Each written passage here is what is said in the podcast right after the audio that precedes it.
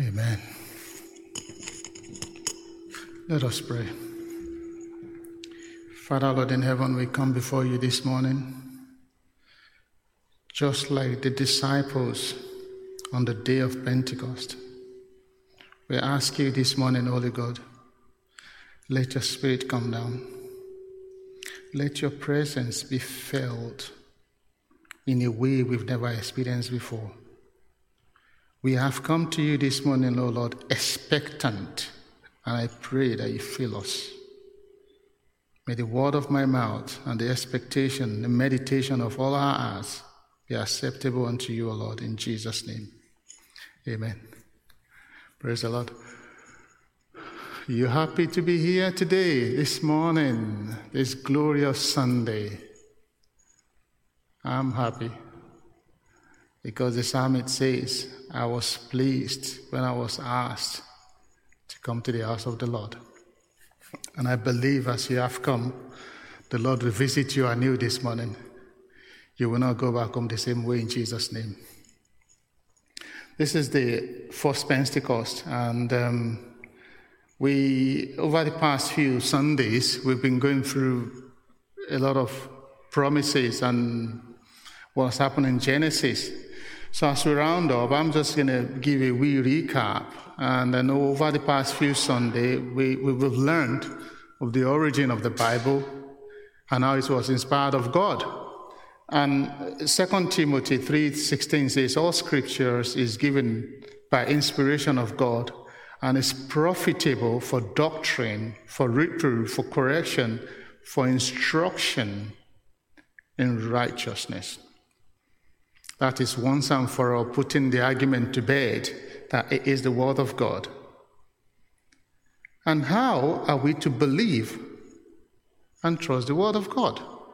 We've been told that God doesn't say what He won't do. And we've also, we've also heard of all the promises that were made and how they've been fulfilled. Luke 24, verse 44 says, And he said unto them, these are the words which I spake unto you while I was yet with you, that all things must be fulfilled which were written in the law of Moses and in the prophets and in the Psalms concerning me. This is just background.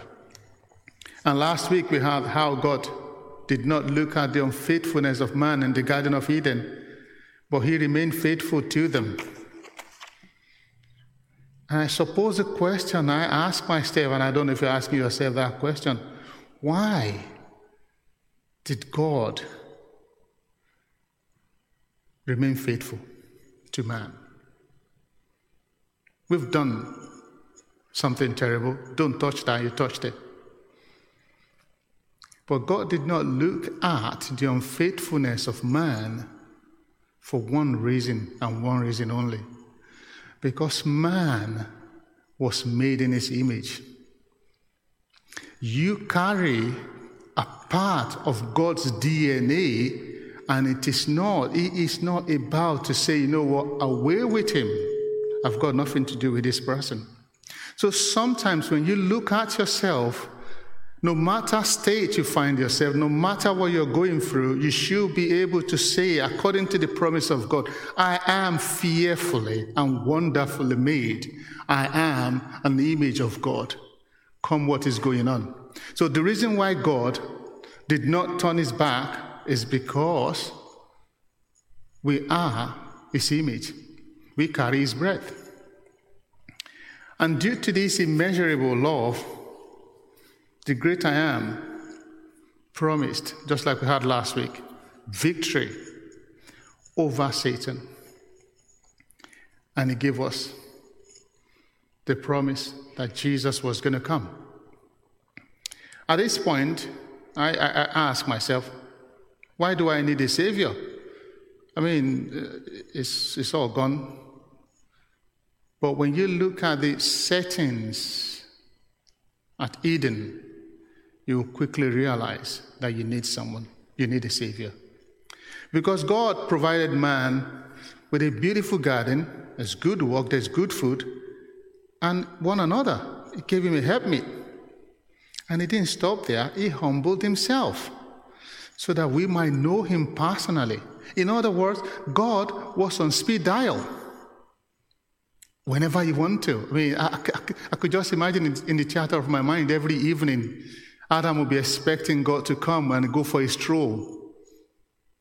What an awesome experience. What a wonderful thing to experience. And in Eden, God gave them security. There was comfort, there was provision, there was peace, love, and God's presence was there. There was no sickness, no poverty, no war, there's no pain, there's no pandemic, no sorrow, no addiction, there's no unrest, there's no hatred. It was bliss. But we threw away. We threw away. How do we really desperately need God today in our society? The scripture reading from today is from the book of Matthew, and I'm reading from chapter 1, verse 1 to 16. The book of the genealogy of Jesus Christ, the son of David, the son of Abraham. Abraham begat Isaac, and Isaac begat Jacob, and Jacob begat Judah and his brothers. Judah begat Perez and Zerah by Tamar. Perez begat Hezron, and Hezron begat Ram, and Ram begat Amminadab. Amminadab begat Nahshon, and Nahshon begat Salmon. Salmon begat Boaz by Rahab. Boaz begat Obed by Ruth. Obed begat Jesse, and Jesse begat David the king. David the king begat Solomon by her who had been the wife of Uriah. Solomon begat Rehoboam, Rehoboam begat Abijah, and Abijah begat Asa. Asa begat Jehoshaphat. Jehoshaphat begat Joram, and Joram begat Uzziah. Uzziah begat Jotham. Jotham begat Ahaz, and Ahaz begat Hezekiah.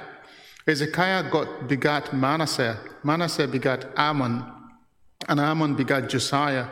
Josiah begat Jeconiah and, and his brothers about the time they were carried away to Babylon. And after they were brought to Babylon, Jeconiah begat Shealtiel, and Shealtiel begat Zerubbabel. Zerubbabel begat Abiud.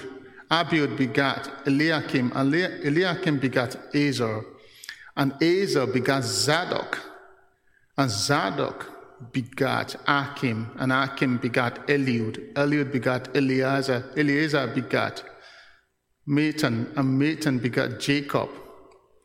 And Jacob begat Joseph, the husband of Mary, of whom was born Jesus, who is called Christ.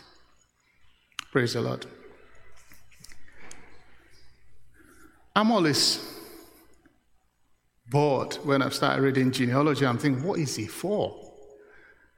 But Matthew was conscious in giving the account of the fulfillment of the promise that was to come by giving us how Jesus actually arrived on the scene based on what God promised in Genesis 2. Jesus is the Messiah, and he had to come to destroy the work of the enemy and save his people. Isaiah 9 6 says, For unto us a child is born Unto us a son is given, and the government shall be upon his shoulder, and his name shall be called Wonderful, Counselor, the Mighty God, the Everlasting Father, the Prince of Peace. The reason why Jesus has asked to come was every other attempt for us to get back to Eden has failed up unto this point. We've gone from Noah to Abraham, you know, to, to Leviticus, and to the blood of sheep, the blood of rams, and nothing was working. And God desperately wants us back It's like the prodigal son that his father yearned for him to come back to him. And I can't imagine, I mean, I've read Leviticus, and I can't imagine having to wait a whole year for your sins to be forgiven. Imagine having to, I mean, I mean, I can't imagine going a day without God saying, You're free. As soon as I lay my head tonight and I say, Lord, I know I've been absolved of everything, everything. It, must have been very awful to wait a whole year for someone to perform some sort of sacrifice for you to be forgiven. But Lord, we thank you for Jesus Christ. As I was looking at this genealogy, I find out something happened. The gospel began with the family tree. It was deliberate. The reason why I felt it was deliberate was because the Bible wants us to see that Jesus Christ descended, just like Abraham was promised, that Jesus Christ descended from Abraham and is the son of David, and he was born by a virgin by the power of the Holy Spirit. And when you look at the genealogy, there's so many unlikely names that came up. There was Tamar, who was a prostitute. There was Ruth, who was a Moabite. There was Rahab, who was not just a prostitute, but was a Gentile. And there was Bathsheba, which name was not even mentioned. They mentioned, referred to him as the wife of Uriah, as the one who gave birth to Solomon, was David's concubine.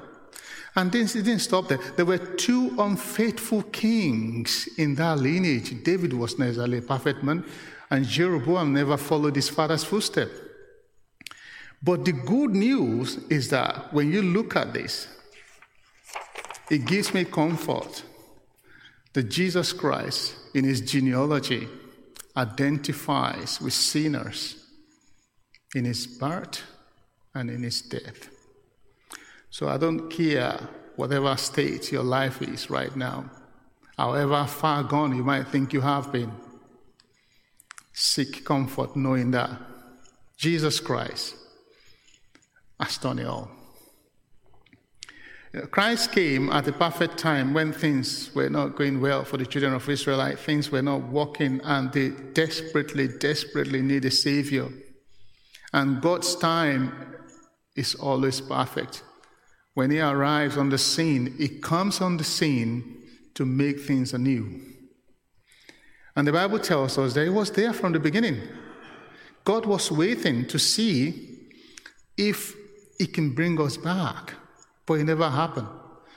So John 1, 1 to 6 tells us that in the beginning was the Word, and the Word was God, and God, the Word was God. And having tried everything without lasting solution, God's designed to visit us, His people, redemptively in the person of His Son, Jesus Christ. His promises were virtually an obligation that He placed upon Himself. W.E. Vine says, a gift graciously bestowed, not a pledge secured by negotiation. All that God promises man were fulfilled in Christ. 2 Corinthians 1:20 say, For all the promises of God in him are yea, and in him amen, unto the glory of God. D.L. Moody once said, Let a man feed for a month on the promises of God, and he will not talk about how poor he is anymore. Brethren, I think let us start putting a portion of his promises in our daily platter. We all need it. Because according to Romans 3.23, we've all sinned and fallen short of the glory of God. So what, what, what's the other option? What other, what other uh, uh, way do we have? It's a recurring theme since the fall of man. But the good news is, in John 3.16, this very popular verse, it says, For God so loved the world. It didn't say because he's going to get anything back. He said, because he so loved the world, because of Adam, because of his breath that we are carrying, because of his image, he had to do something. So he sent his only begotten Son And most of us stops there. The good news didn't start, didn't end there. The good news went on. It's not just about having a begotten son to come and save you. It said so that through him we can start to experience Eden again. And this time around, the Eden that we're going to experience is not a physical garden. It's going to be an Eden that is going to be within us. Out of you, wells of living water. Out of you, there will be a temple. That means my spirit is going to dwell in you. And as an entity, as individual, you will carry Eden. Praise the Lord. Jesus Christ achieved the law of greatness. According to Napoleon, he said, I knew men, and I tell you, Jesus Christ is no mere man. Between him and every other person in the world, there's no possible comparison. The Bible tells us it is the name above all names. Philippians 2, verses 9 to 11. Wherefore God also had highly exalted him and given him a name which is above every name, that at the name of Jesus every knee should bow of things in heaven and things on earth and things under the earth, and that every tongue should confess that Jesus Christ is Lord to the glory of the Father.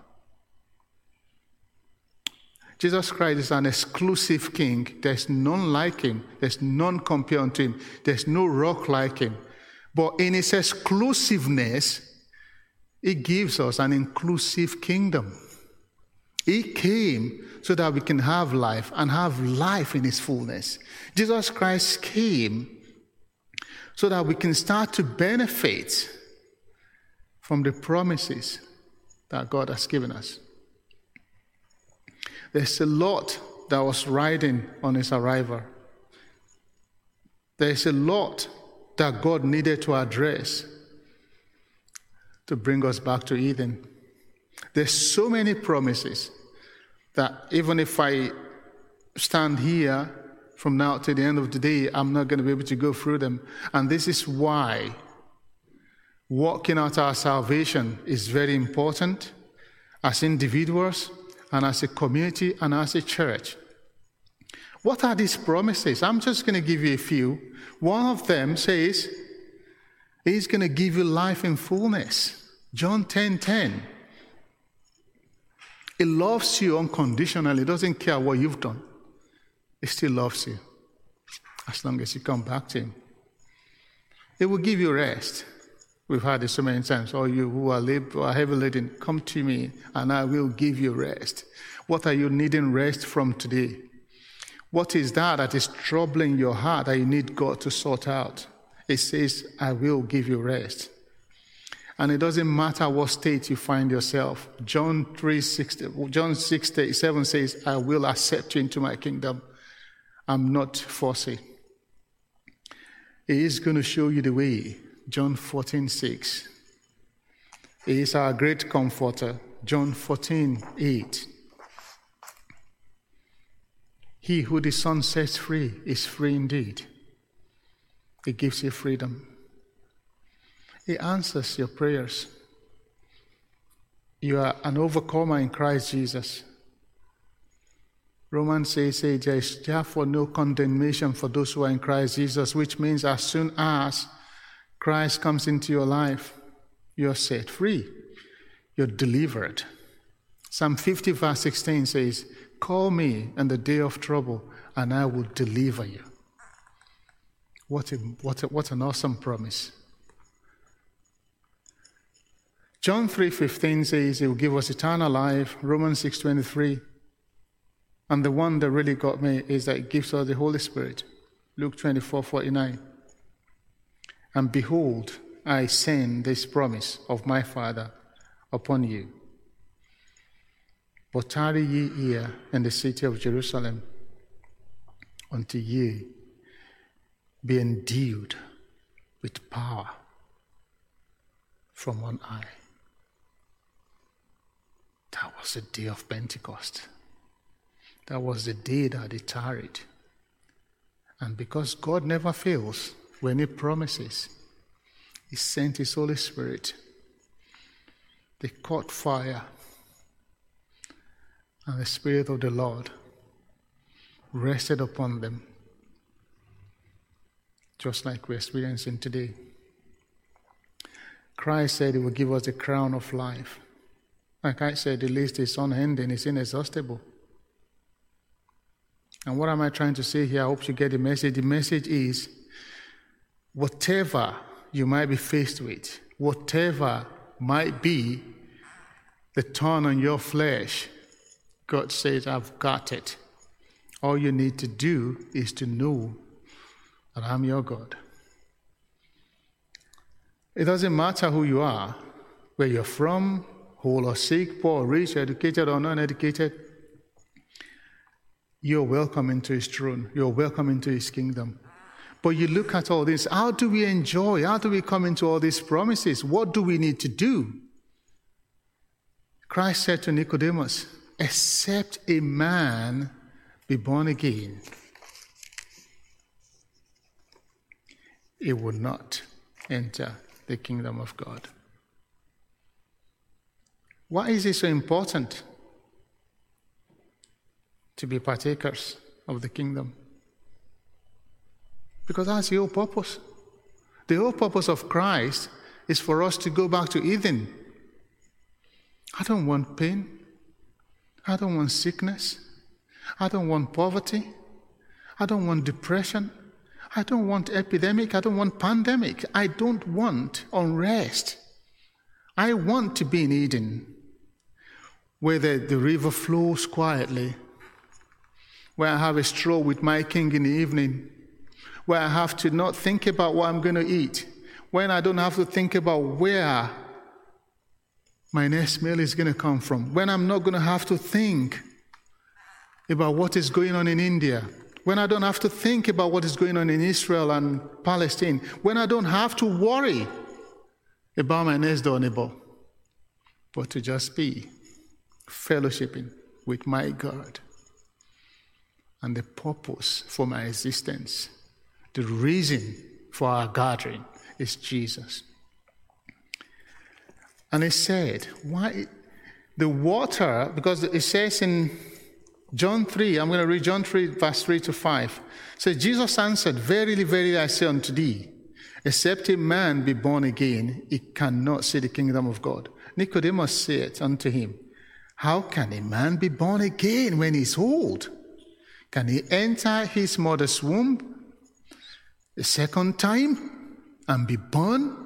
And Jesus answered, Verily, verily, I say unto thee, Except a man be born of water and of spirit, he cannot enter the kingdom of God.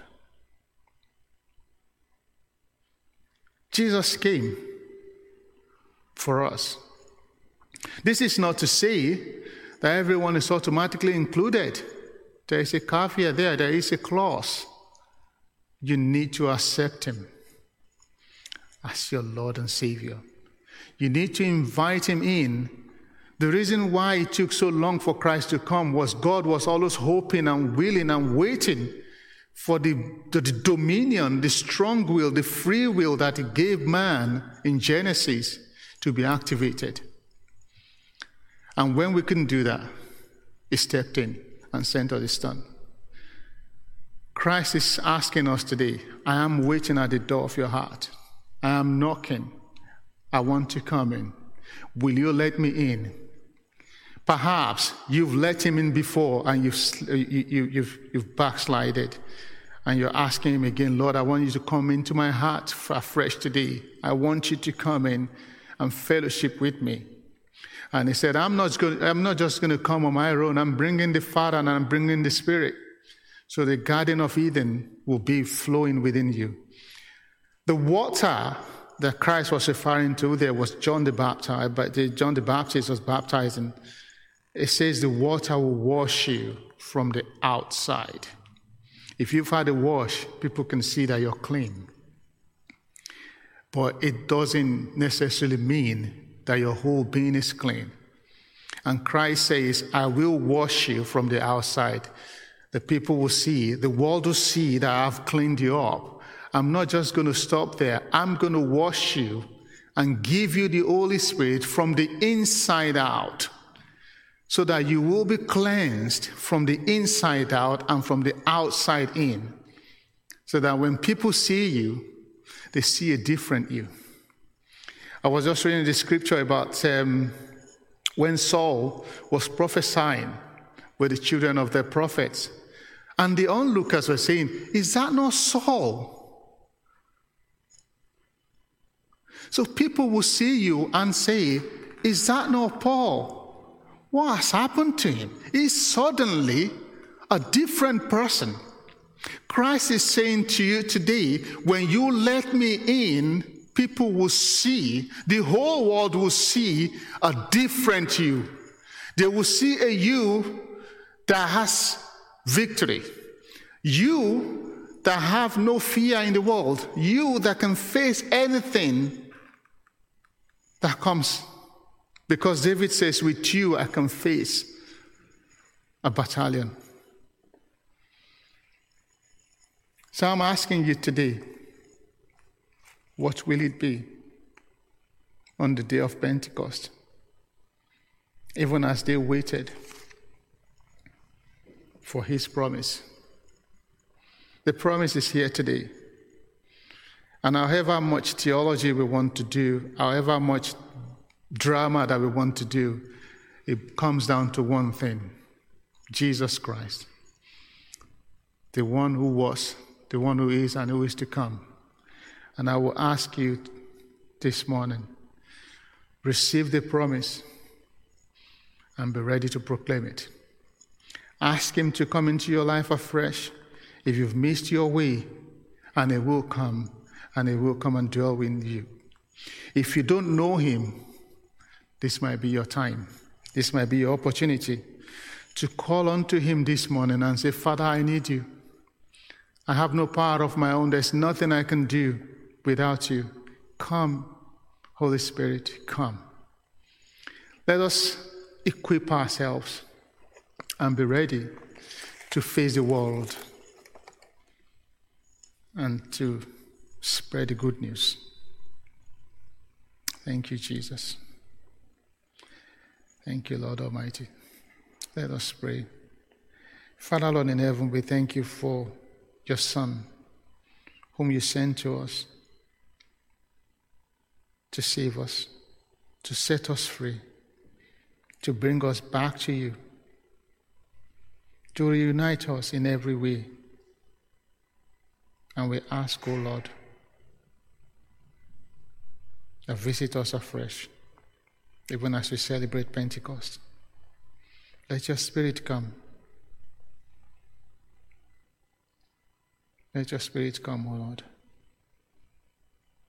Let your Spirit come. In Jesus' name.